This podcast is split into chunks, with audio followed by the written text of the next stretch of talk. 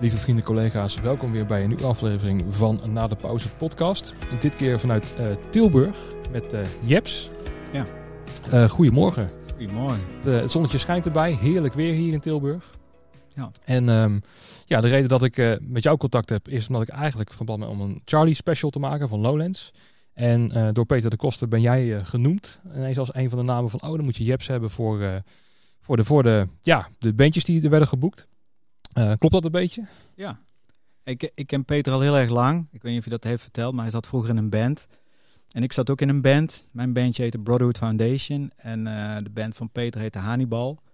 En ik was fan van Hannibal. Okay. En um, ja, op een of andere manier, qua muziek zaten we een beetje in de buurt. Um, dus wij probeerden of in hun voorprogramma te komen, of we probeerden hun bij ons uh, erbij te krijgen. Mm -hmm.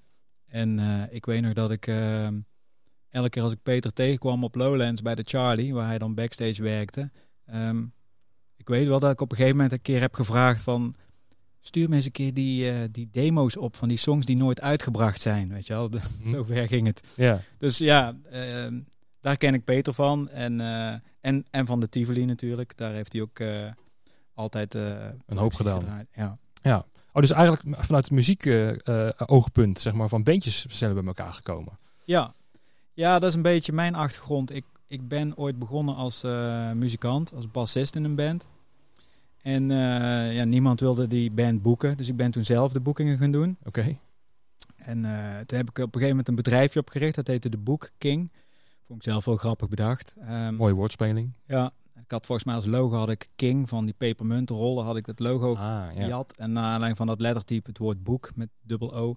Um, anyway, um, en ik bleek daar heel goed in te zijn. Of tenminste, dat, was wel, uh, dat ging me heel goed af, dat boeken. Toen, uh, het tweede bandje wat ik ging boeken was uh, Green Lizard. Die wonnen toen op de dag dat ik hun boekingen aannam, wonnen ze de grote prijs van Nederland.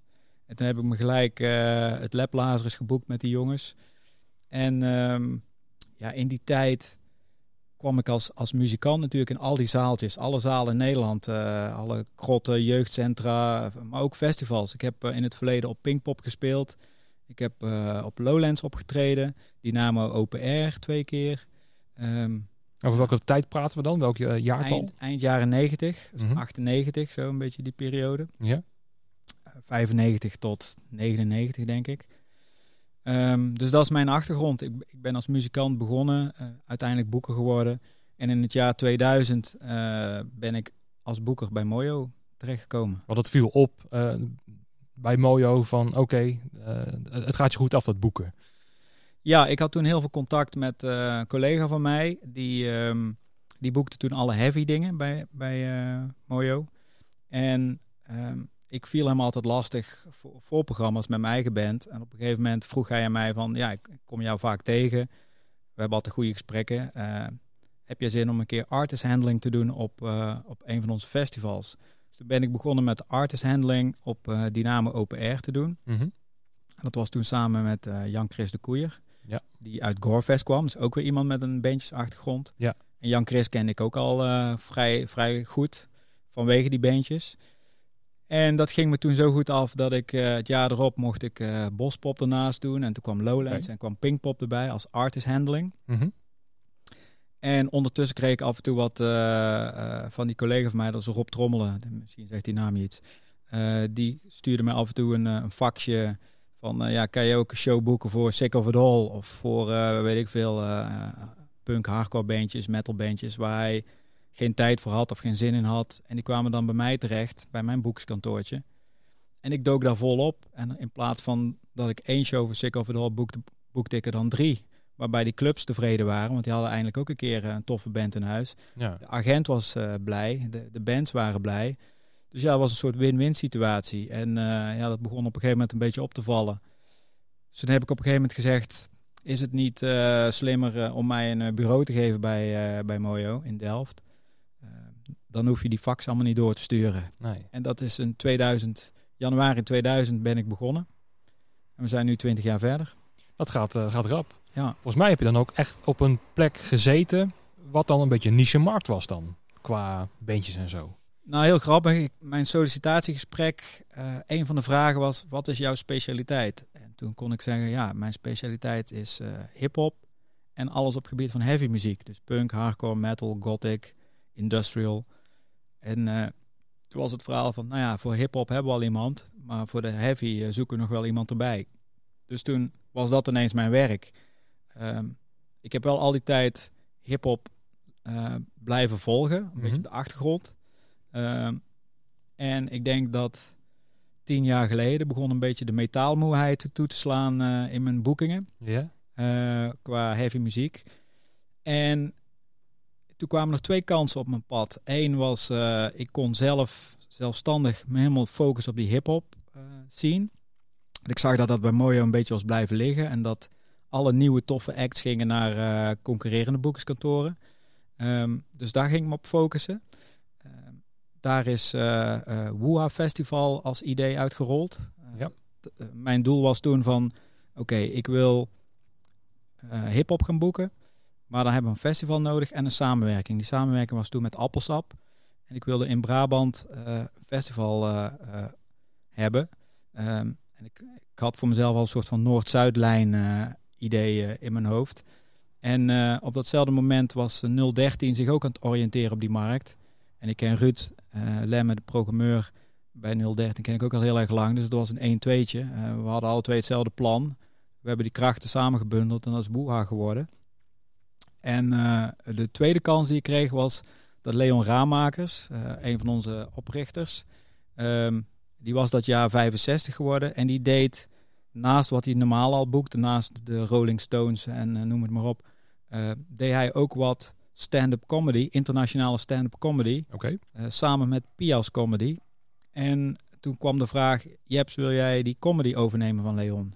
Waarop ik gelijk toehapte, want dat, ja, dat had mijn interesse.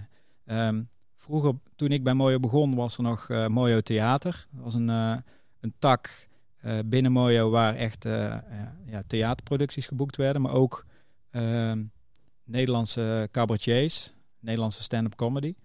En dan kwam één keer per jaar, kwam dan in het begin van het seizoen, kwam dan die gids uit. Met alle shows die dan geboekt stonden voor de rest van het jaar. En dan scheurde ik altijd die pagina's van de cabaretiers eruit. En dan keek ik op de achterkant waar ze in de buurt speelden. En dan uh, ging er één mailtje intern van... Uh, mag ik op de gastlijst van deze shows? Plus één alsjeblieft. Ja. Dus ik heb heel veel comedy altijd gevolgd. En dat had altijd wel een soort van... Ja, dat was een passie van me naast de, de muziek. En um, ja, en Woeha is wel een, een, ja, meteen een succes geworden, als ik dat zo kan herinneren. Uh, niet gelijk, maar het was, ja, de eerste editie was wel gelijk raak. Uh, financieel was het nog niet helemaal waar we moesten zijn, maar binnen drie jaar was dat wel. Uh, ja, en nu, nu is Woeha.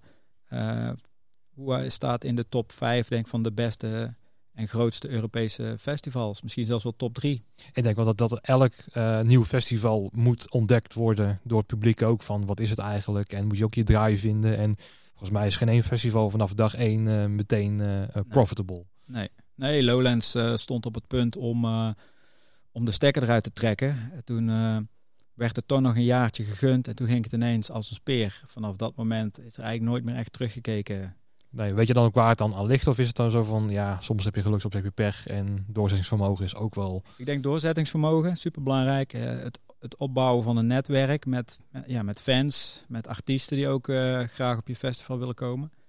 Ja, het, is, het zijn een heleboel factoren. Juiste, ja. Het juiste moment, zo min mogelijk competitie van andere festivals. Niet alleen in Nederland, maar ook vooral internationaal. Dat speelt allemaal een rol mee. Ja, en sfeer creëren. Dat is voor mij ook een beetje ja. een keypunt. Want bij een nieuw festival, ja, dan moet je heel erg uh, nog gaan vinden welke kant je op wil. Of hè, wat, welke eetentjes zet je er neer, bij wijze van spreken. Welk decor zet je er neer. Hoe is de setting? Ja. ja, en ik denk dat voor Lowlands waren alle festivals hetzelfde. En toen kwam Lowlands en die heeft, ja, dat is echt een gamechanger geweest. Die kwam ineens met decor, aankleding, side-programma. Weet je wel, was ineens film, theater, ballet kon je zelfs zien, klassieke muziek. Alternatief eten. Stand-up comedy, ja. De, uh, weet je wel, niet alleen maar de patat en de festivalpannenkoek en een biertje, maar gewoon cocktails, uh, een restaurant, weet je, allerlei dingen die een festival tot een driedaags uh, stad maakt eigenlijk. Lowlands is gewoon drie dagen lang een stad op zich, waar gewoon 60.000 mensen wonen uh, op de camping. En uh, ja, die niet iedere dag friet willen eten, maar gewoon gevarieerd. En zo is het programma ook. En ik denk dat dat de gamechanger is geweest in de Nederlandse festivalindustrie. Dat sinds Lowlands kon je niet meer aankomen kakken met een, uh, een oplegger, met een, uh, met een paar speakers en that's it. Nee. nee, precies. En volgens mij is Lowlands ook een van de weinige festivals waar uh, publiek al gewoon kaartjes koopt zonder dat er een line-up bekend is. Die weten al gewoon wat voor sfeer daar hangt. En die weten al van, oké, ik heb gewoon zin in Lowlands. En dat maakt op zich niet uit, want ze vertrouwen wel dat het goed komt. Ja. Nou ja, dat is de credibility die je dan als festival opbouwt door ieder jaar opnieuw te deliveren en jezelf opnieuw uit te vinden en waar te maken wat mensen vinden over het festival. Ja, is het ook al sinds dat jij bij uh, Mojo aan het werk bent, sinds 2000, zie je daar ook een grote verandering tussen toen en nu? Of is het allemaal wel van, nou, Lowlands heeft zijn eigen identiteit wel? Um, het is vooral qua programmering wel opgeschoven. Um, acts zijn groter geworden, uh, acts zijn duurder geworden en acts zijn gevarieerder geworden. Um, in het begin kon ik me niet, kan ik me niet herinneren dat hip-hop echt groot was op, uh, op Lowlands. En nu mede natuurlijk door het succes van festivals als Boa, eh, is hip-hop echt al een serieus onderdeel van Lowlands geworden. Um, dus ik zie daar echt wel uh, verandering. Um, de bioscoop was eerst had je Echo 1 en 2. Um, ehm, en die zat gewoon iedere avond zaten beide bioscoopzalen vol. Ja, je zag op een gegeven moment daar een verandering in dat dat afnam. Dus mensen, interesse van mensen verandert. En Lowlands heeft daar altijd een soort van uh, vooroplopersrol in gehad. Ja, en ook uh, Lowlands University kwam er op een gegeven moment bij, dacht ik.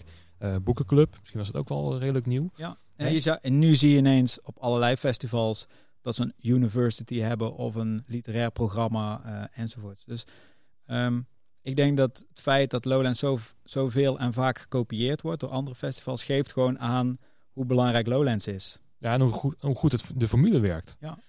Hè? Um, want als ik dan zelf uh, nog de tijd herinner dat ik naar Lowlands ging als bezoeker, toen was ik 15 volgens mij voor het eerst en dat was in 2004, 5.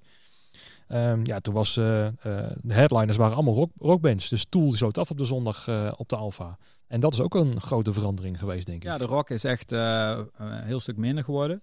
En de rockbands die geboekt worden, zijn dan ook vaak echt hele bijzondere acts. Je kan op Lowlands niet met een black metal band op de proppen komen, omdat dat publiek gewoon niet meer naar Lowlands komt. Maar een goede metalband of een goede crossover act uh, doet het hartstikke goed. Maar het is meer elektronica, is, uh, het nachtprogramma is heel belangrijk geworden bijvoorbeeld. Uh, dus die, die tendens en die ontwikkeling in, in de dance en in de nachtprogramma's heeft Lowlands ook perfect opgepikt. Ja, en zo zie je een heleboel uh, ontwikkelingen. groen. Lowlands is het groenste festival van, van Nederland, misschien nog wel van Europa. Um, zelfvoorzienend ja, dat soort dingen zijn ook heel belangrijk. Uh, recycling, alles uh, wat goed is voor het milieu, uh, wordt ook daar aangesproken. Politiek, weet je wel, zelfs plek voor een goede politieke discussie. Um, en we hebben ook al menig politicus op Lowlands hier rondlopen, dus dat is wel grappig. Ja, zelfs dat Mark Rutte wel of niet zou komen, was ook voor mij ook een dingetje. Ja, hij is geweest. Ja, hij is wel geweest, hè? Ja. Zou hij dan ook wel een beetje begrijpen, als hij daar geweest is, van hoe het nu gaat bij ons uh, in het vak, denk je? Of is het gewoon uh, in en out en nou ja, er was hij in Biddinghuizen geweest, maar hij weet helemaal niet wat Lowlands is. Ja, ik vind het moeilijk te zeggen. Ik kan niet namens hem spreken. Um, ik ga er wel vanuit dat zijn uh, rol wel is dat hij op de hoogte is van de hele culturele sector en de ellende waar we nu in zitten dankzij het coronavirus. Maar ik kan me ook voorstellen dat hij aan alle kanten uh, aan zijn armen en haren getrokken wordt van uh, hey en onze sector dan, hey en onze sector en de kermis en weet je wel. Iedereen is aan het klagen nu en uh, ja, dat. Ja, nou, we zijn wel een van de laatste die we mogen natuurlijk. En dat is een, ja, een hele spannende tijd, laat ik het dan zo zeggen. Nou, volgens mij zijn er sowieso op Lowlands wel heel veel politici en ook al wetenschappers en zo geweest, toch? Die, ja. uh, die, uh, die, die kwamen. Ook voordat uh, DWDD University bijvoorbeeld op een festival dingetjes deed. Um, want dat vond ik wel altijd wel leuk om te zien dat er wel een. Op de oppervlakte was er niet echt een duidelijke verandering te zien bij Lowlands. Want waren altijd bandjes. Je had altijd de Alpha, de Bravo, de Charlie en noem het allemaal maar op. Maar toch in de details zat het elke keer weer net even anders in elkaar. Ja. En ja, daar gaat het wel een beetje om, toch? Ja, en zelfs op een gegeven moment afscheid nemen van de huisstijl ontwerper van Lowlands en daar een nieuw iemand voor inhuren. Dat soort gewaagde dingen, weet je wel. Never, uh, never change a winning team. Ja, Lowlands heeft dat gewoon wel gedaan. Ja. Lowlands heeft het lef gehad om te veranderen eh, waar ze konden en wanneer. Weet je wel? Eh, om toch elke weer een nieuwe generatie aan te spreken en zonder de oude Lowlander tegen het eh, verkeerde been te schoppen. En dan daarbij daarnaast is natuurlijk ook nog een soort Lowlands 2.0 ehm, eh, in de markt gezet. Ehm, dus down the rabbit hole heb ik het dan over. Ja. Ehm, dus ja, er is genoeg keuze voor de echte diehard Lowlander. Die kan weer, weet je wel, als hij echt heel erg de diepte in wil, dan is hij soms beter af op eh, down the rabbit hole. En eh, voor de andere ontdekkingen is Lowlands dan weer heel perfect. Ik denk wel dat, eh, dat de oude generatie Lowlanders, als we het dan eh, zo een beetje mogen categoriseren, dat die ook wel openstaan voor nieuwe ontwikkelingen en zo. Dat zit gewoon meer in het bloed van, van het publiek wat daar komt. Zo van, die willen misschien wel die, eh, die eh 15, 16-jarige Billie Eilish zien op de Alpha. Wat dan voor de meesten is zo van, wie? Ja. Maar dat kan ook juist heel erg leuk zijn. Ja, en het is, als ik dan vanuit mezelf kijk, ehm, dan is het wel grappig om te zien dat een hartstikke nieuw bandje als 21 Pilots in 2013 eh, op de Charlie stond op Lowlands ehm, voor een uitpuilende tent met, met rijen eromheen. En dat dat nu een, een- ja, een Ziggo Dome act is geworden. En eh, dat we ze op de, de mainstage hebben terug laten komen. Dus dat, is ook leuk om te zien, weet je, dat Lowlands ook een kweekvijver is voor artiesten die door kunnen groeien. Waar we gewoon de potentie al heel vroeg in zien. En dat die eh, ja, grote stappen maken in al die tussenliggende jaren. Dat lijkt me ook heerlijk als publiek als je dan gewoon bijvoorbeeld naar eh, zondag- zondagochtend Lima of naar de Charlie gaat. Dat je inderdaad, je weet niet wat je gaat zien. Maar je, je, weet gewoon van, oké, we zien het wel. En op een gegeven moment word je dan verrast door een beentje die je niet kent. Eh, want van tevoren, als je dat leest, eh 21 Pilots 2013, ja, dat was toch helemaal geen succes of, of wat dan ook. Maar als je dan toch, je hebt een soort van vertrouwen erin van, we gaan gewoon het veld op en we zien het wel. En je wordt vanzelf wel geleid naar een tent die je wel aanstaat. Ja, en er zijn natuurlijk, ik heb ook een heleboel boekingen gedaan. Als ik terugkijk naar die lijst van wat heb ik allemaal op Lowlands geboekt. En ik kijk wat er nou nog van over is. Ja, er, zijn, er zitten natuurlijk ook een aantal acts bij waarvan je denkt van ja, oké. Ik heb nooit meer van ze gehoord. Weet je Nee. wel. Dat, dat hoort er ook bij. Dat is ook helemaal niet erg. Ik bedoel, dat is, eh, ja, dat is met tv-programma's precies hetzelfde. Er zijn shows die niet meer, die hebben misschien één seizoen gedraaid en daarna niet meer. Ehm, ja, je moet ook constant eh, ook gokjes kunnen nemen van, nou, dit is op dit moment, past dit bij de zeitgeist van, eh, van dit jaar bij Lowlands of bij welk festival en die act gaan we boeken. Ja. En volgend jaar is het misschien passé, maar dan zien we dan wel weer. Want boek jij altijd op eigen smaak? Of is het altijd een beetje aanvoelen van, nou, dit zou wel eens een trend kunnen worden? Eh, alle twee. Ik ben wel heel erg van het spotten van trends binnen de genres die ik boek. Ehm, en daar probeer ik dan wel de acts op uit te zoeken. Maar dan is het natuurlijk nog steeds, ehm, ben ik één radartje in, eh, in het hele, ehm, zowel radertje als radartje in het geheel van de Lowlands eh programmacommissie. Tuurlijk, ja. En eh, ik zit dan in de subcommissie Heavy en Hip Hop. Twee, twee subgroepjes. En wij reiken daarmee met, met dat clubje reiken we namen aan. En zeggen we, wij adviseren Lowlands van dit is wat we denken. Wat ja. de trend is of wat de hotte namen zijn. Ja, en dan ben je natuurlijk afhankelijk van of eh, de programmacommissie het ook zo ziet zitten. En los van dat, of die acts ook kunnen. ehm, voor het geld wat we voor ze hebben. ja. Heb je wel eens iets geboekt wat eh, een beetje eh, uit de comfortzone is? Dat je denkt van, oké, ik ga dit, dat een beetje zo'n vreemde eten bijt. Die stel ik maar een keer voor. Eh, zeker. Ik heb een keer een, eh, een band voorgesteld. En het was een, een afsplitsing van een Duitse band die heet Corvus Corax. Dat is een beetje een folk metal band. Die hadden een project. de Borina, hoe heet dat? Borina Boca. Nou, ik ben even de naam kwijt van. zij deden een soort klassiek stuk als metalband met een heel koor erbij en allemaal mensen in eh monnikenpijen en eh, met stokken en eh, echt heel folk, heel oer. En dat was heel gewaagd, vond ik, voor mezelf. Ehm, de Lowlands team geloofde er ook in. We hebben dat toen geboekt. En dat was een succes toen. Het was echt heel bijzonder. Heel die tent stond vol met mensen met open mond te kijken. Weet je nog welke tent het was? Mm, nee, zou ik op moeten zoeken. Nee. Nee. Nee. Ehm, ja, dat lijkt me wel ook wat leuke van het vak of zo. Dat je ju- juist die beetje cherrypicking van oké, die Ja. ga ik gewoon proberen en het wordt dan een succes. Dan Ja. sta je op, misschien ook op het veld en je denkt van zie je wel, Ja. zie je wel. Ja, en nu, voor eh, 2021 hebben we dan een act die, vind ik, dan weer een soort raakvlak hebben met dat verhaal wat ik net vertelde. Maar dan anno nu, helemaal van deze tijd, is de band Heilung. En ik heb die al eens een keer zien optreden op Roadburn Festival. En ehm, ja, dat is ook een hele grote groep mensen met eh, echt heel pagan bijna, weet je wel. Echt oer, eh, terug naar de kern. eh, alsof je naar een groep oermensen staat te kijken, maar zon, eh, in positieve zin van het woord. Ehm, ja, bijna kunst. Het is bijna een soort kunstperformance, dat soort artiesten. Dat vind ik heel gewaagd. En ik vind Lowlands, daar kan dat ook. Weet je wel. Op Lowlands accepteren mensen dit soort experimenten of nieuwe ehm, dingen. Ja. Maakt het wel heel bijzonder. Hoe kijk jij naar 2021? Want volgens mij is de, de, bijna de gehele programmering van 2020 overgezet naar 21. Is dat zo? Mm, grotendeels.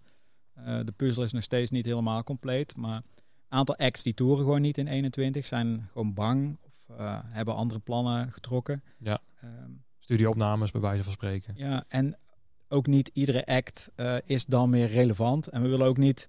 Kijk, Lowlands is een festival wat je per jaar moet bekijken. Ik kan me voorstellen dat bij Bospop kan je de line-up van 2020 klakkeloos naar 21 doorschuiven. Dat zijn toch meer de gesettelde namen in eh, ja, meer de klassiekere artiesten. Ehm, bij Lowlands gaat het juist om de contemporary artists. Dus echt van wat, wat nu hot is en wat nu eh, een must-have is. Ja, dus er zijn andere keuzes wel gemaakt. Maar grotendeels zijn een heleboel acts wel doorgeboekt. eh. Ja. Hoe, hoe was het voor jou toen jij in eh, maart ineens door eh, kreeg zo van oké, ehm, festivals, dat wordt een lastig iets. Want in maart op zich was er nog niet zo heel veel aan de hand. Want Lowlands was nog helemaal niet ter sprake volgens mij. Nee. Want het ging meer over de eerste twee, drie weken, wat dan eh, een lockdown zou zijn. Maar op een gegeven moment werd wel duidelijk van oké, nou het wordt opgeschoven en ook Lowlands hè, ligt eruit tot, omdat tot 1 september er niks gebeurt. Hoe ging dat bij jou? Want het lijkt me dat er dan ineens heel veel eh, gesprekken moeten plaatsvinden binnen Mojo. Van omboeken, eh, met bandjes contact opnemen van oké, hoe, hoe nu verder? Hoe, hoe was die tijd voor jou? Nou, ik weet nog heel goed, want ehm, vanaf 10 maart zit ik al thuis te werken hier in eh, Tilburg. Ehm, dat was een week vroeger dan de rest van mijn collega's. Omdat alle Brabantse collega's kregen te horen van, nou ja, in eh, Brabant eh, is het coronavirus eh, uitgebroken. Dus alle Brabanders worden verplicht om vanaf nu al thuis te zitten. En een week later was het voor het hele land. Dus toen was vanaf dat moment, zat het hele bedrijf vanuit huis te werken. Maar het, het bizarre was, in februari hadden we het al over corona tijdens festivalmeetings. En ja, ieder jaar komt er wel weer ergens een virus op de proppen. Maar over het algemeen gaan die de grens niet over. En bij dit, dit virus is het gewoon zo snel gegaan. In februari waren we nog nergens bang voor. En in, Nee. vanaf 10 maart zat ik thuis. En toen begon ik toch wel langzaam een soort doemscenario eh, eh, te zien. En toen hadden we al de eerste voorspelling was van... nou ja, paaspop zal wel niet gaan gebeuren. Weet je wel. eh. ja, nu terugkijkende met de wetenschap van nu... is het gewoon bizar gewoon hoeveel festivals... eh, eigenlijk de hele zomer is naar de kloten gegaan. Eh, het najaar eh, is eruit gevallen. En het is nog maar de vraag wat 2021 gaat bieden. Want we weten het niet. Nee. En ondertussen komen er weer verdubbelingen van coronagevallen. Ehm sommige landen gaan weer opnieuw op slot. Die net open waren, gaan nu weer dicht. Reisverboden, eh, uitvoerverboden. Ja, het is hartstikke bizar wat er gebeurt. Het is zo onwerkelijk. Ehm, als ik terugdenk aan die 20 jaar bij Mojo, dan kan ik me nog 9-11 voorstellen eh, of herinneren. Ehm, ik kan me nog eh, de Bataclan voor, eh, voor de geest halen. Daar speelde Eagles of Death Metal, een band die ik zelf boek. Ehm, en, dan, en dan is deze de overtreffende trap van al die gevallen gewoon. Weet je wel? Dit is Ja. gewoon zo, dit raakt de hele culturele sector ehm, zo keihard in de ballen. Ja, het is gewoon bizar. Ja. Ja, want sinds die, die lockdown, nou, ook vanaf thuiswerken is sowieso al wennen, denk ik. Want het is een heel erg sociaal eh, eh, beroep waar we in zitten. Dus heel veel contact met mensen hebben. eh, ook fysiek contact natuurlijk. Hè, om mensen te spreken. Op festivals zijn sowieso al redelijk sociale happenings. En het valt ineens weg. Was het voor jou persoonlijk ook een beetje zo van... Oké, nu zit ik thuis. Ja, dat was wel even schakelen. Ik ben iemand die drie avonden in de week op een normale door de weekse dag al naar concerten is. In de zomer, eh, ja, ik bouw eigenlijk eh, mijn hele planning in de zomer rond de festivals. Dus uh, mijn vakantie hangt af van wanneer Lowlands is. En een dag tussendoor af en toe een dagje uit. Maar eigenlijk is alles daarop gebaseerd. Um, ja, ik, ik zeg ook altijd, ik heb van mijn hobby mijn werk gemaakt. Dus ik, ik ben heel erg gepassioneerd met, met het werk wat ik doe. Ja, dan is dat, word je aan twee kanten geraakt. Niet alleen uh, qua werk, maar dus ook nog eens in mijn, in mijn passie, in mijn hobby. Um, de liefde voor muziek. En uh, ja, sinds 10 maart, ik ben nu naar een Ziggo Dome show geweest. Uh, ik ben naar Wuha Indoor geweest, Wuha All Day. Um, en that's it, weet je wel. Misschien nog één of twee kleine dingetjes. En voor de rest heb ik wat online shows zitten kijken. Ja. Maar ja, het was eventjes schakelen, ja. Nou, Mijn kinderen zijn wel heel blij, die zien me nu iedere dag. Maar um, ja, ik, ik mis precies wat jij net zegt. Ik mis dat netwerken, ik mis dat hangen met collega's, met vrienden, met muzikanten. Uh, wilde plannen maken onder het genot van een drankje aan de bar op een festival ja, dat is allemaal weg deze zomer. Ja, ik merk een soort van loomheid bij mezelf, maar ook bij heel veel collega's. Van de, de, de show is eruit. Ja. Weet je, zo van er is. Zeker voor de mensen die al echt uh, uh, uh, fysiek aan het werk zijn op een, op een festival. Dat je tot twee uur s'nachts zit te breken, bij wijze van spreken. Um, het is wel lang en zwaar werk. Maar toch, als je dan thuis bent en je hebt een dag vrij daarna, dan heb je toch heel veel voldoening. Je, hebt, hè, je bent moe maar voldaan. En dat voldane, ja, het moe ben je sowieso al niet meer, denk ik dan, want ja, je gaat op tijd naar bed. Ja. Um, maar het voldane is ook weg. Um, is dat voor jou ja, ook zegt zo? wel dat van dat uh, je bent niet moe, maar ik heb het idee dat ik vermoeider ben dan ooit of zo, want ik mis die adrenaline, die die kick van uh, uh, waar je een heel jaar voor aan het werk bent om zo'n festival samen te stellen en dan op dat festival rond te lopen en dan die energie te zien van die artiest en van het publiek en dat die genoegdoening, die mis ik. En die energie die ik daaruit krijg, mis ik ook. Dus ik, ik word eigenlijk s morgens wakker en ik ben gewoon moe. Ja. Weet je wel? En, um, en ik hoor dat ook terug van collega's. Um, had ik voor corona had ik uh, dagelijks 50 tot 150 e-mails in mijn mailbox. En dat voelde dan als druk. En nu heb ik dat al bij 20 e-mails. Voelt het al als heel druk. Ja. En dat heeft gewoon mee te maken dat er is geen lichtpuntje. Er is geen doel waar we naartoe werken. Misschien doen we alles met z'n allen wat we nu aan doen, zijn we weer voor niks. Moeten we weer uh, in uh, december concluderen dat Q1 van 2021 er ook uit gaat vallen. En dat maakt het denk ik gewoon voor de hele sector, voor iedereen die hierin werkt, gewoon zo uh, doelloos of zo. we werken niet meer toe naar... Tuurlijk, we zijn Lowlands aan het programmeren en Pinkpop en Woeha en noem het maar op. Maar we weten het niet. Nee. Hetzelfde geld dondert de hele boel weer om. Ja, en je kan ook niet um, met enthousiasme naar een bandje gaan kijken en dat ook gewoon boeken en bespreken of het haalbaar is of zo. Want het is allemaal ook, lijkt mij, aan de kant van, van de boekingskant en zo, van kosten worden ook ineens heel erg raar of zo. Zo van, ja, hoe gaan de geldstromen überhaupt zijn volgend jaar? Nou ja, alle festivals in 2021 beginnen al met een verlies wat ze in 2020 hebben opgelopen, deze zomer. Er zijn gewoon kosten gemaakt door iedereen. Uh, festivals zijn gepromoot, dingen zijn al ingehuurd. Je kan natuurlijk een heleboel cancelen en het gooien op uh, uh, Act of God. Maar ja, een heleboel dingen zijn gewoon toch kosten die gemaakt zijn. Uh, personeelskosten bijvoorbeeld. Uh, Mojo werkt een heel jaar lang aan Lowlands. Ja, dat zijn allemaal, al die mensen moeten gewoon betaald worden. Ja. Ja, en dan is de vraag hoe lang hou, hou je dat vol als bedrijf? Ja, dat is, dat is de vraag denk ik die ieder bedrijf in deze sector zich op dit moment stelt. En ja. de eerste zijn al omgevallen. De ontslagrondes, ja, je hebt het allemaal uh, kunnen volgen in het nieuws. Zelfs Mojo is niet bespaard gebleven. En, uh, en dit is nog niet het einde, weet je wel. Er gaan nog veel meer klappen vallen. Nee, het was voor mij wel een soort van graadmeter hoor.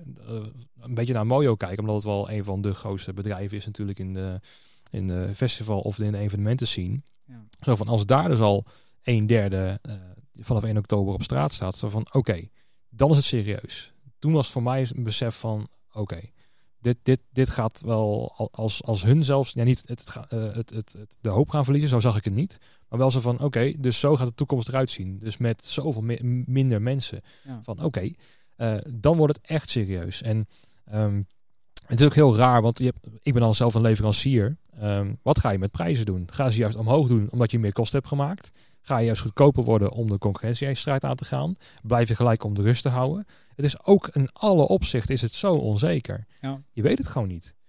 Nee, ik denk dat op dit moment ehm, dat iedereen water bij de wijn moet doen. Ehm, we zien het al aan de producties die we doen in de AFAS en de Ziggo Dome. Ja, kan je niet doen tegen de reguliere prijzen voor corona.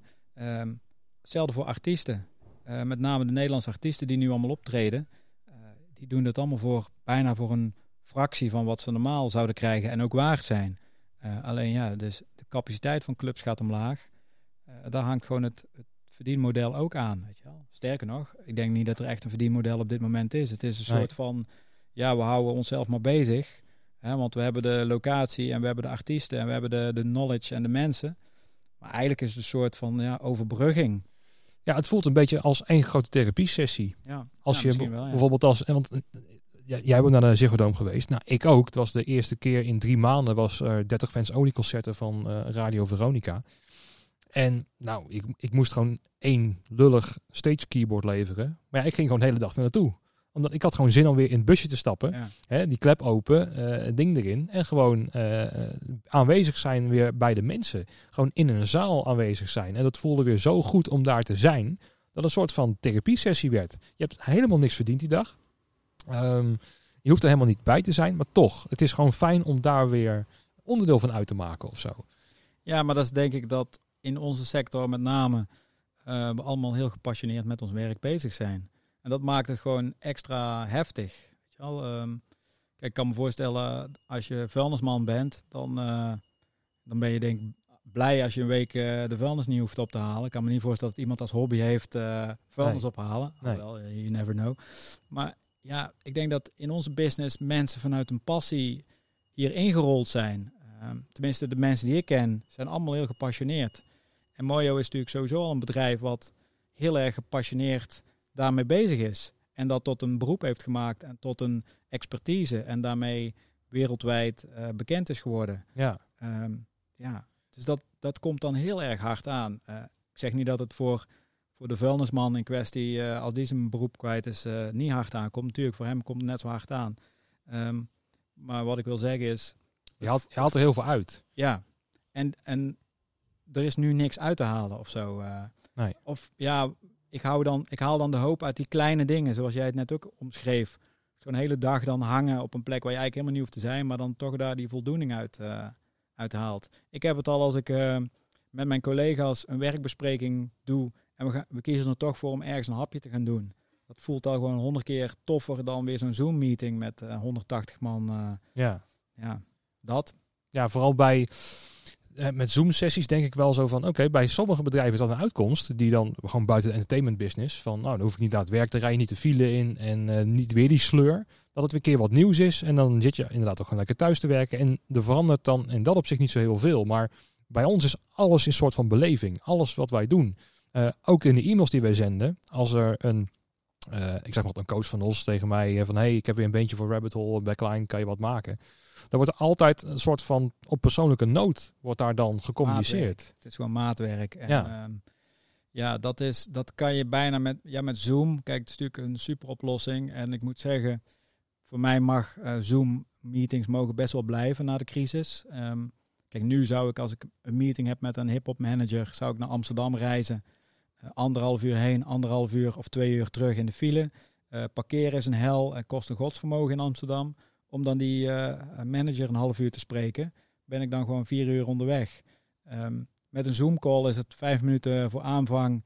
Hoppakee, ik start Zoom op. Ik zet mijn camera uit en mijn microfoon op mute. En ik ga wachten tot die persoon zich meldt. En ik ben er klaar voor. Precies. Dus dat soort dingen mogen voor mij wel blijven. Maar het, uh, ja, het netwerken, uh, wat we bij Mooie heel veel doen in de wandelgangen. Toch dingen bespreken, ideetjes opgooien. Ja, weet je wel, waarbij je mensen echt in de ogen kan kijken. Of waarbij je een tekening van een festival echt uh, kan wijzen en dat het tastbaar wordt. Dat kan, ja, dat is met, met de nieuwe uh, mogelijkheden is dat toch gewoon iets minder goed te zien. Het is gelijk zo tweedimensionaal. En dat had ik ook met die, um, ja, met alle streaming shows op dit moment. Het, het is zo plat, het is echt beeld en geluid. Alsof ik een dvd'tje aan het kijken ben of een YouTube filmpje. En natuurlijk, ik heb ook uh, sessies gehad bijvoorbeeld stand-up comedy eh, eh, show heb ik gezien eh, in Club Haug, waar ik gewoon echt, ehm, ja, de, de comedian kon mij ook zien, zeg maar. Het is echt een Zoom show. Ja, dan is het wel leuk, maar het blijft gewoon toch tweedimensionaal op een of andere manier. Ook zeker bij comedy, het gaat om de, de sfeer in die ruimte. Ja, En natuurlijk ook met concerten is dat natuurlijk ook zo. Maar zeker met comedy. Ja, eh, een, een, een grap die goed valt in een zaal. Of dat iemand keihard begint te lachen achter je bijvoorbeeld. Dat het ook weer aanstekelijk is. ja, dat als een soort golf werkt, dat werkt inderdaad niet met, eh, met Zoom. Nee, en dat zie je ook dan zeker bij Amerikaanse stand-up comedy. Wat ik dan af en toe op TikTok voorbij zie komen. Notabene. Moet je nagaan. Is dan, dan hoor je wel de lach van al die mensen die naar die Zoom zitten te luisteren. Met een vertraging van twee seconden. Ja, ook nog eens. Ja. Weet je wel. Ehm, daar kan je het ook wel mee spelen. Maar het is, het is zo raar. En voor mij is het soms wel moeilijk uit te leggen richting mensen om me heen die niet in dit vak zitten. Dat, die hebben zoiets van, nou ja, dan moet je een eh, normale baan gaan zoeken. Ja. En ook de term normale baan vind ik ook wel zo interessant. Zo van, ja, die had ik. Zeker nog, ik had gewoon een goed bedrijf. Ja. Hè? ehm, maar blijkbaar zit ook aan werken zoiets van, nee, je moet werken om, om geld te verdienen. En dan ga je het weekend hebben eh, om, om, om iets leuks te doen. Maar bij ons is het een soort van andersom. We gaan werken omdat we het hartstikke leuk vinden. Zo, hè, en we gaan naar een Lowlands toe. En als we een weekend hebben, kunnen we gewoon, eh, eh, ja, gewoon bijkomen. Maar die, de, de, de, de show zit hem op dat festival. ja. Dat is het hem. Wij komen bij op maandag. Ja, precies. Nee, ik snap precies wat je bedoelt. En dat is, ehm, ja, dat is ook eh, precies wat we denk met z'n allen missen. Maar waar ik vooral ook heel erg probleem mee heb is... ehm, ja, als je dan naar de politiek kijkt... heb ik het idee dat ze daar cultuur toch zien als het allerlaatste eh, wat de mens nodig heeft. En dat is best wel krom, want ik denk in eh, de hele... Vanaf 10 maart, ik denk dat mensen die thuis verplicht moesten werken... zich eh, in leven hielden door de, weet je wel, hun energie en kracht maar te halen uit het lezen van boeken. Het lezen van stripboeken, het lezen van eh, kunstboeken, eh, het Netflix. bekijken van series en Ja. documentaires op Netflix, YouTube, noem het maar op. Het luisteren naar muziek. Eh, Spotify werd gewoon helemaal doodgedraaid, weet je wel. Die hadden pieken op maandag, dinsdag, woensdag, die ze normaal in het weekend zouden hebben met aantal luisteraars. Ehm, voor mij is het allemaal cultuur. En ik denk als je dat allemaal zou wegschrappen of bezuinigen, eh, ja, dan hadden we deze crisis een heel stuk moeilijker doorgekomen tot Ja. nu toe. Ehm, maar goed, dan zegt eh, de cultuurhater zegt weer van ja, maar er is toch al genoeg muziek gemaakt, er zijn genoeg films. Dus als we alles eh, willen gaan kijken, dan kunnen we nog twintig jaar vooruit zonder dat er nieuwe dingen gemaakt worden. Nou, misschien klopt dat ook wel, maar ja, Ja. weet je wel. Nou, wat het vooral is, is er zit, er zit niks essentieels in. Hè, want je, je moet niet naar Lowlands om te overleven. Je doet het omdat je het leuk vindt. Maar Precies. er moet gevlogen worden voor business. Eh, de, de, de boeren moeten aan het werk, omdat we anders geen eten hebben. Eh, we moeten naar de kapper. Dus dat soort eh, elementen werken natuurlijk ook wel mee in zo'n politieke samenhang. Zo van, oké, nou ja, we kunnen inderdaad voorstellen dat we niet zes maanden niet naar de kapper kunnen. Dus het moet open. Ja. En dat geldt natuurlijk ook zo. En van ja, als we drie jaar niet naar Lowlands moeten, nou ja, jammer dan. En dat hangt er ook een beetje omheen. En, Ja. en natuurlijk zitten er eh, ehm, elementen in van het wordt een stuk saaier en zo voor, hè, voor de meesten. Maar er zijn ook heel veel mensen in het land die dan spreken zo van oh ja, Lowlands, het is toch zo'n uh, pilslikkend feest voor jongeren. En die, die hebben zoiets van, nou ja, ik ben sowieso tegen drugsgebruik, dus voor mij mag, mag Lowlands gewoon verdwijnen. Dus dat hangt er natuurlijk ook een beetje aan degene die niet eh, hiermee te maken hebben en die niet weten hoe leuk eh, eh, de wereld is waar wij in zitten, is het zo ontastbaar en is het gewoon bijna niet uit te leggen waarom het zo van vitaal belang is. Want die kwamen al niet op festivals, die gingen al niet naar een theatershow. Ja. En dat is ook het moeilijke van de politiek, denk ik. Zo van hoeveel politi- politici zullen er zijn die eh, vanuit de vrije tijd dat soort dingen beleven. En Ja. da- daar Ja, die het ook zien een dat als beetje brood en spelen, denk ik. Weet je wel, van oh ja, we af en toe dan geven ze wat en dan zijn ze weer, eh, zijn ze weer hard aan het werk om belastingcentjes voor ons te verdienen. Eh, terwijl ik denk dat cultuur is juist super belangrijk om voor een hele generatie om de vorige te overstijgen, eh, als mens een beter mens te worden. Eh, ik denk als je cultuur weg, wegstreept, en of dat nou Lowlands is of Pinkpop of welk ander festival of museum of als je dat allemaal weg gaat strepen, het enige wat er dan nog overblijft is natuur. En daarmee bedoel ik niet de bomen en zo, maar gewoon dat we weer ja, oer worden. Eh, dan zijn we alleen maar aan het werken en aan het eten en aan het overleven. En ehm, ja, ik weet, volgens mij worden we daar met z'n allen niet beter op. eh. Nee, je ziet nu, nu al dat er heel veel in de illegaliteit Ja. belandt qua feestjes. En dat is, vind ik, heel erg begrijpelijk. Het is, eh, het is een uitlaatklep voor mensen ook. Hè? Dat ze, ook voor degenen die naar een festival gaan, die een normale, we ga ik ook zelf weer, een normale baan hebben, maar gewoon een kantoorbaan hebben waar ze toch niet helemaal hun voldoening uithalen, die kunnen heel erg uitkijken naar een festival. Van oké, dan kan ik eindelijk gewoon mezelf zijn of Ja. zo. En ja, precies. dat zit er nu ook niet in. En als je dus naar een illegaal feest kan zijn, dan hebben ze toch weer het gevoel van ja, daar kan ik uiteindelijk wel weer gewoon mijn eigen ding in vinden. gewoon een uitlaatklep. Ja, Je kan niet eh 24/7 alleen maar aan het werk zijn en eh, eh, eten, drinken, slapen, werken, repeat. Weet je wel, dat, dat, dat trekt gewoon niemand. Dat zie je dus nu al.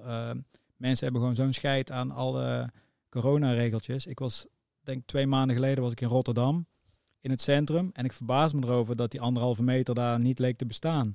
En het verbaast me dus ook niet dat ik nu dus hoor dat Rotterdam een brandhaard is geworden van eh, nieuwe corona, corona eh, gevallen. nee. Maar dat is gewoon puur een reactie van mensen die, ja, die zoiets hebben van ja, maar hoe lang nog? Weet je wel? Niemand heeft die hoop, dus gaan mensen zelf die hoop creëren. Ja. Dat is mens eigen. Eh, mensen gaan dan zelf feestjes organiseren in de ille- illegaliteit. Ja. En moeten we daar dan heen? Ik weet het niet. Het lijkt me niet de oplossing. Het is niet de oplossing, maar er is wel behoefte aan een uitlaatklep. Zeker. En ehm, vandaar dat ik ook denk zo van, ja, denk ook wat meer mee met bijvoorbeeld ook nachtclubs en zo. Ehm, en natuurlijk is het ook moeilijk te handhaven als je vijf bier op hebt en je staat in een, een of andere kelder, een club om eh, drie uur s'nachts. Ja, dan, dan ga je ook dichter tegen elkaar aanstaan. Dus daar zit ook wel een probleem in. Ehm, maar ja, ik denk ook dat er heel veel ehm, mensen in deze branche zijn met best wel wat creatieve oplossingen. Die gewoon niet ja, mogen. Ehm, Nee, maar ik, ik verbaas me dan dat je dan wel met 500 man schouder tot schouder in een vliegtuig kan zitten of in een Ja, trein. het met- bekende voorbeeld, Met ja. alleen maar een mondkapje. Dat kan dan wel. En eh, op een festival kan het dan niet. Weet je, dan moet er anderhalve meter tussen en je mag niet meezingen, want er zal maar eens een druppeltje spuug eh, in je oog eh, terechtkomen. Ja.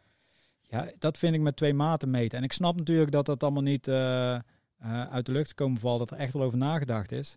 Maar als ik dan vervolgens teruglees dat er die rapporten over de, van de vliegtuigindustrie, die zijn helemaal nooit gecheckt. Dat is gewoon maar gewoon aangenomen. Dat is gewoon een, een lobby geweest. Eh, waarom? Ja, vliegen naar andere landen, dat valt toch weer onder het oer van de mens. Hè? Het landen veroveren, handel drijven.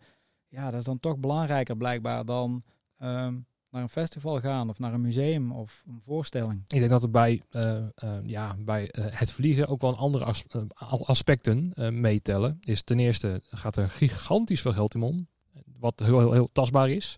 Ministers moeten ook zelf vliegen, dus het wordt ook heel erg persoonlijk voor hun. Van ja, ik snap dit. Mensen moeten op vakantie, dus die moeten vliegen. Het, het is veel, veel tastbaarder en er zit ook een hele politieke lobby achter en zo. En ook geld. Ik denk, ik denk dat.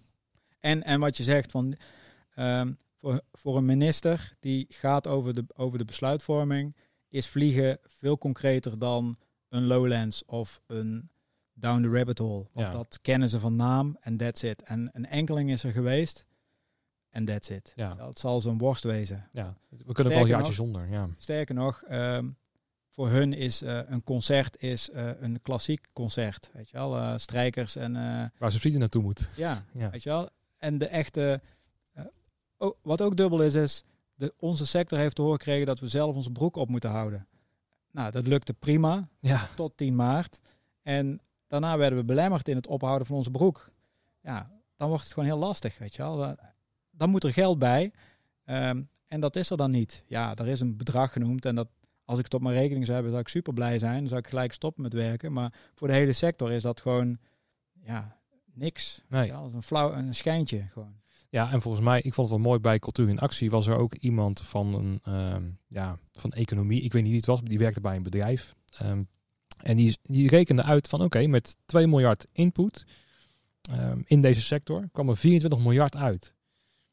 Dat vond ik wel een hele mooie statistiek. Zo van kijk eens, eh, dit is het resultaat wat je erin steekt. Stel dat je 5 miljard erin zou stoppen, dan zou er dus veel beter resultaat uit gaan komen. Dus van eh, onze tak van sport is ook wel van vitaal belang voor de economie. Want nu al die bedrijven die niks verhuren of niks, geen ticketing, eh, geen, geen, ge- geen bieromzet. Er is ook allemaal geen btw wat er binnenkomt. Dus dat kost ook gewoon gigantisch veel geld. En ik denk dat je pas achteraf gaat bekijken wat die schade is. Want nu zien ze dat nog- nog niet, wat, Nee. hè, wat het is. Maar het is een gigantisch grote tak. En wat ik ook wat moeilijker aan vind, is zo van, oké, in Nederland hebben we dit wel, maar het is een wereldwijd probleem. Want stel dat wij wel weer mogen, dus Lowlands mag doorgaan. Ja, wanneer komen die bandjes? Ja. Dat is weer de volgende. Ja, in Amerika gaat het natuurlijk eh, helemaal bovenop eh, qua uitbraak en eh, nieuwe gevallen. Dus dat, ja, dat maakt het ook gewoon tot het volgende probleem. Weet je wel. Zeker in Californië, waar ja, heel veel stel, zit. Stel, we mogen vanaf eh, 1 september weer volle bak zonder anderhalve meter met alleen een mondmaskertje. Ja, dan is er nog steeds geen enkele artiest uit Amerika die hierheen kan komen. Nee, of wil komen misschien zelfs. Ja, ook nog eens. Hè, want Als er iemand bang is, zijn het wel vaak de Amerikanen. en dat heb je natuurlijk ook meegemaakt met eh 9-11, denk ik. De Amerikanen die cancelden alles toen. Ja, want het was toen je, het was 2001, was, was hij net aan het werk bij Mojo volgens mij. Hè? Ehm, eh, zie je daar ook wel een parallel in, eh, wat, wat er gaat komen? Dat je een soort van kan voorbereiden op hoe ze gaan reageren? Ehm, nou ja, ik, ik zag het tweede vliegtuig zag ik live in die toren vliegen. Eh, de eerste hoorde ik op, onderweg op de radio. Eh, hoorde ik dat, dus ik kwam op kantoor. Ik zei, wow, er is iets aan de hand, weet je wel, tv aanzetten. En daarna werd dan ook eh, bekend dat er nog een vliegtuig in Washington eh, ergens ingevlogen was. En toen wist ik wel van, oh, dit heeft wel serieuze impact voor, voor de business. En ja, kort daarna werd echt alles gewoon gecanceld. Alle Amerikaanse acts. Hetzelfde gebeurde met, met de aanslagen in Parijs. Ehm, alle acts cancelden toen, alle Amerikanen. Europese acts hadden zoiets van, ja, nu is het juist super veilig. Want overal worden alle beveiligingen aangescherpt. Dus dit is juist het moment om je safe te voelen in Europa. Ja, Maar Amerikanen, ja, die eh, waren echt super bang. Ik kan me nog herinneren, ik had toen een band Lamb of God in 013 spelen. En eh, eh, alles was opgebouwd. De band had gesoundcheckt en die waren backstage in de green room aan het chillen. En eh een Rody was de merchandise aan het opbouwen. En op een gegeven moment ziet een security man, die ziet iemand op een brommer voor, het, voor, het, eh, voor de 013 stoppen. En die maakt foto's van de zaal. En die security man die wil naar die man toe lopen. En die man die rijdt weg op zijn brommer. En eh, die security man die komt terug. En die jongen van de band vroeg aan die security man van, ja, wat was dat? Ja, iemand maakte foto's en hij ging er vandoor. Niet beseffende dat wat hij zei op dat moment leidde tot een cancellation van die show op diezelfde avond. Die Amerikanen waren super bang. Die, die zagen echt ieder, iedere toerist die een foto maakte, zagen zij als ehm, potentiële bedreiging. terrorist. Ja. Ja. Terwijl, volgens mij is het ook wel zo dat Amerikanen zeker naar Europa, dan dat is, dat is een totaal andere wereld voor ze. Dus als ze dan hier naartoe kijken, zo van ja, Italië, eh, Bergamo, eh, en we gaan in Italië ergens in, in Napels toeren of zo. Van nee, Italië, daar, daar beginnen we niet aan. Er wordt dan meteen over één kam geschoren, noem je dat? Ja. Zo Van nee, Europa is, is best wel. En ehm, wat ik ook wel grappig vond is. Ik luister wel eens naar een podcast in Amerika. En zo van ja, de, het virus wat uit Europa komt, was sterker dan die uit Azië. Die vorm. Dus zo denken ze al. ja. Dus, en dat, dat Ja, hoeft helemaal niet dat- waar te zijn. Maar En van dat fake nieuws wordt daar heel erg eh, opgepikt en verspreid zonder daarbij over na te denken. nee. Dus ja, kijk, van Amerika moeten we het pas weer hebben als het daar safe is. Als er pas een, eh, een vaccin is eh, uitgevonden, dan eh, ik denk dat we dan pas echt met z'n allen. En dan nog, weet je, heeft natuurlijk een tijd nodig eer zo'n vaccin bewezen heeft dat het echt werkt. Maar ik denk dat een vaccin volgens mij is een beetje de enige oplossing is. eh. Ja. Zie je bijvoorbeeld een oplossing voor festivals dat je voor 2021 alleen maar Europese bands boekt? Dat Amerika niet durft en dat je gewoon uit Zweden, Spanje, Portugal, Griekenland, dat je zo'n samenstelling maakt qua festival. Ehm, in theorie kan ik het me wel voorstellen, maar in praktijk, ja, ik weet het niet. Ik denk dat die mix juist heel belangrijk is. Kijk, op dit moment is alles wat je kan zien in Nederland is Nederlands. Dus voor de, voor de Nederlandse artiesten wel weer fijn dat er een opbloeiing is. Maar ja, het is natuurlijk een, eh, een, een ja, soort eh, pleister op de wond. Zo Ja. voelt het een beetje. Ja. En ehm, ja, ik denk dat qua festival dat het gewoon lastig is. Kijk, voor de metal, als je een metal festival bent, kan je echt wel met alleen Europese bands, kan je echt wel een super dikke bil neerzetten. Maar qua pop en hip-hop, met name hip-hop, wordt dat echt wel lastig. Ja. Boeha is, ik denk eh, 80% komt eh, uit Amerika. ja, dat is lastig. Ik zit gewoon te denken aan oplossingen. Zo van, stel dat, dat het gewoon, eh, dat Europa wel weer een soort van veilig is als je met een busje op pad gaat of zo, zonder te vliegen, of ik, ik noem maar wat. Maar dat gewoon overseas gewoon heel lastig is. En zeker ook met een brexit die eraan zit te komen. Wat ook weer een spanningsveld meelevert, denk ik zo. Want dan komen ook weer andere Eh, wetten, karnetten moeten dan weer geregeld worden. Eh, wordt ook misschien een dingetje. Zie je daar ook al eh, in, in de voorbereiding iets anders gebeuren met, met Engelse bands? Nou, ik denk dat, ehm, ik denk dat heel veel bands hun tour gaan beginnen in Nederland. Dat ze dus Engeland pas op het laatst doen. Omdat ze daar dan... Kijk, als je eerst naar Engeland moet, vanuit Amerika moet je al ja, door de douane heen, om het zo maar te zeggen. En dan moet je vandaar weer door de douane heen in Europa. Dus dan is het makkelijker om vanuit Amerika eerst naar Europa te gaan en dan, en dan te eindigen in Engeland. In plaats van wat nu is, beginnen in Engeland. Dus ik denk dat dat een oplossing zou zijn. Maar de economie kennende, die vinden altijd wel weer een soort van loophole. Waardoor Engeland toch een soort van er wel bij hoort, maar geen lidmaatschap betaalt. Weet je wel. Zoiets zal het wel weer worden. Ja, omdat het weer te belangrijk is waarschijnlijk. Ja. En dan Ja, lachen die Engelsen natuurlijk helemaal krom. ja. Nou, ik, ik, het is wel grappig, want ik ben nu ook al in gesprek met een aantal partijen om ehm, ja, in Nederland toch eh, te gaan beginnen eh, qua eh, promotie ook voor de bandjes. Want de meeste grotere tours die gaan naar Engeland omdat ze maar één telefoonnummer hebben. En dat is naar Engeland bellen en we gaan weer beginnen. Eh, dus er moet ook een soort van mindshift komen voor de Amerikanen. Want wat ook wel een beetje is dat, dat Amerika het een, een beetje onderschat, die Brexit. Ze hebben hun- hun eigen problemen. En Brexit van, oh ja, dat zien we dan wel weer of zo. Dus terwijl het ook wel een best een groot ding zou kunnen gaan worden. Want het is wel een harde Brexit. Ja. ja, daar weet ik te weinig van om daar echt heel diep op in te gaan. Nee. Maar Ja, ik ook niet mijn hoor. gevoel maar- zegt dat er wel weer een soort van oplossing komt. Ehm, ik weet nog, op een gegeven moment hadden we dat met artiestenbelasting. En eh, ja, toen werden er ook weer allerlei oplossingen bedacht. En uiteindelijk zijn we er onderuit gekomen onder die artiestenbelasting. Ehm, als je maar een paspoortkopietje had en zo. Maar ehm, ja, met die brexit, ja. We zullen het meemaken. Ja, we moeten sowieso maar afwachten hoe het... eh, Het zijn sowieso spannende tijden. Het is niet alleen corona en brexit, maar het is ook Black Lives Matter. Ehm, weet je wel, alle demonstraties. Ik, ik heb echt het gevoel dat we in een tijd leven dat de hele wereld aan het veranderen is. Dat, er, dat het echt tijd is om tot een nieuw besef te komen, tot een nieuwe realiteit. Ehm, ik denk dat de mens heel lang heeft gedacht dat wij de baas zijn op deze planeet. En dat moeder natuur zoiets had van, nou, ik zal eens even laten zien wie hier de echte baas is. En eh, ja, dat dit virus een soort van teken daarvan is. eh. ja, en dat wij dan ook in totale kramp verschieten ja. daarin. En dan zie je dus hoe, hoe die economie eigenlijk op een soort van bubbel gebouwd is. Dat, eh, dat het als een domino-effect in elkaar dondert ehm, als, als het maar lang genoeg eh, plat ligt. Maar ja, als ik bijvoorbeeld nu ook omheen kijk naar de, de mooie huizen hier in Tilburg. Van de, de waarde van een huis is ook maar gewoon wat de gek ervoor geeft. Ja. Uiteindelijk. Ja. Want wie, wie zegt dat dit 4 ton waard is, bij wijze van spreken? Ja, dat hebben we ook met z'n allen besloten. Of dat er een tekort is. Maar als op een gegeven moment de hele markt instort en je krijgt er maar 50.000 ervoor, is dat een nieuwe realiteit. En dan kan je denken van, zoals wij ook denken van ja, maar eh, vroeger, ja, niks mee te maken. Nu is zoals het nu is. Ja. Ja. Nee, dat klopt. Het hangt allemaal zo met elkaar samen. En ehm, ja, dan moet je bijna hogere wiskunde en, en alle andere vakken die je vroeger op school kreeg erbij betrekken om het totaalplaatje te zien. Ja, Want het is echt, alles hangt met elkaar samen. Ja. Ja. Eh, ja, dat maakt het gewoon heel ingewikkeld.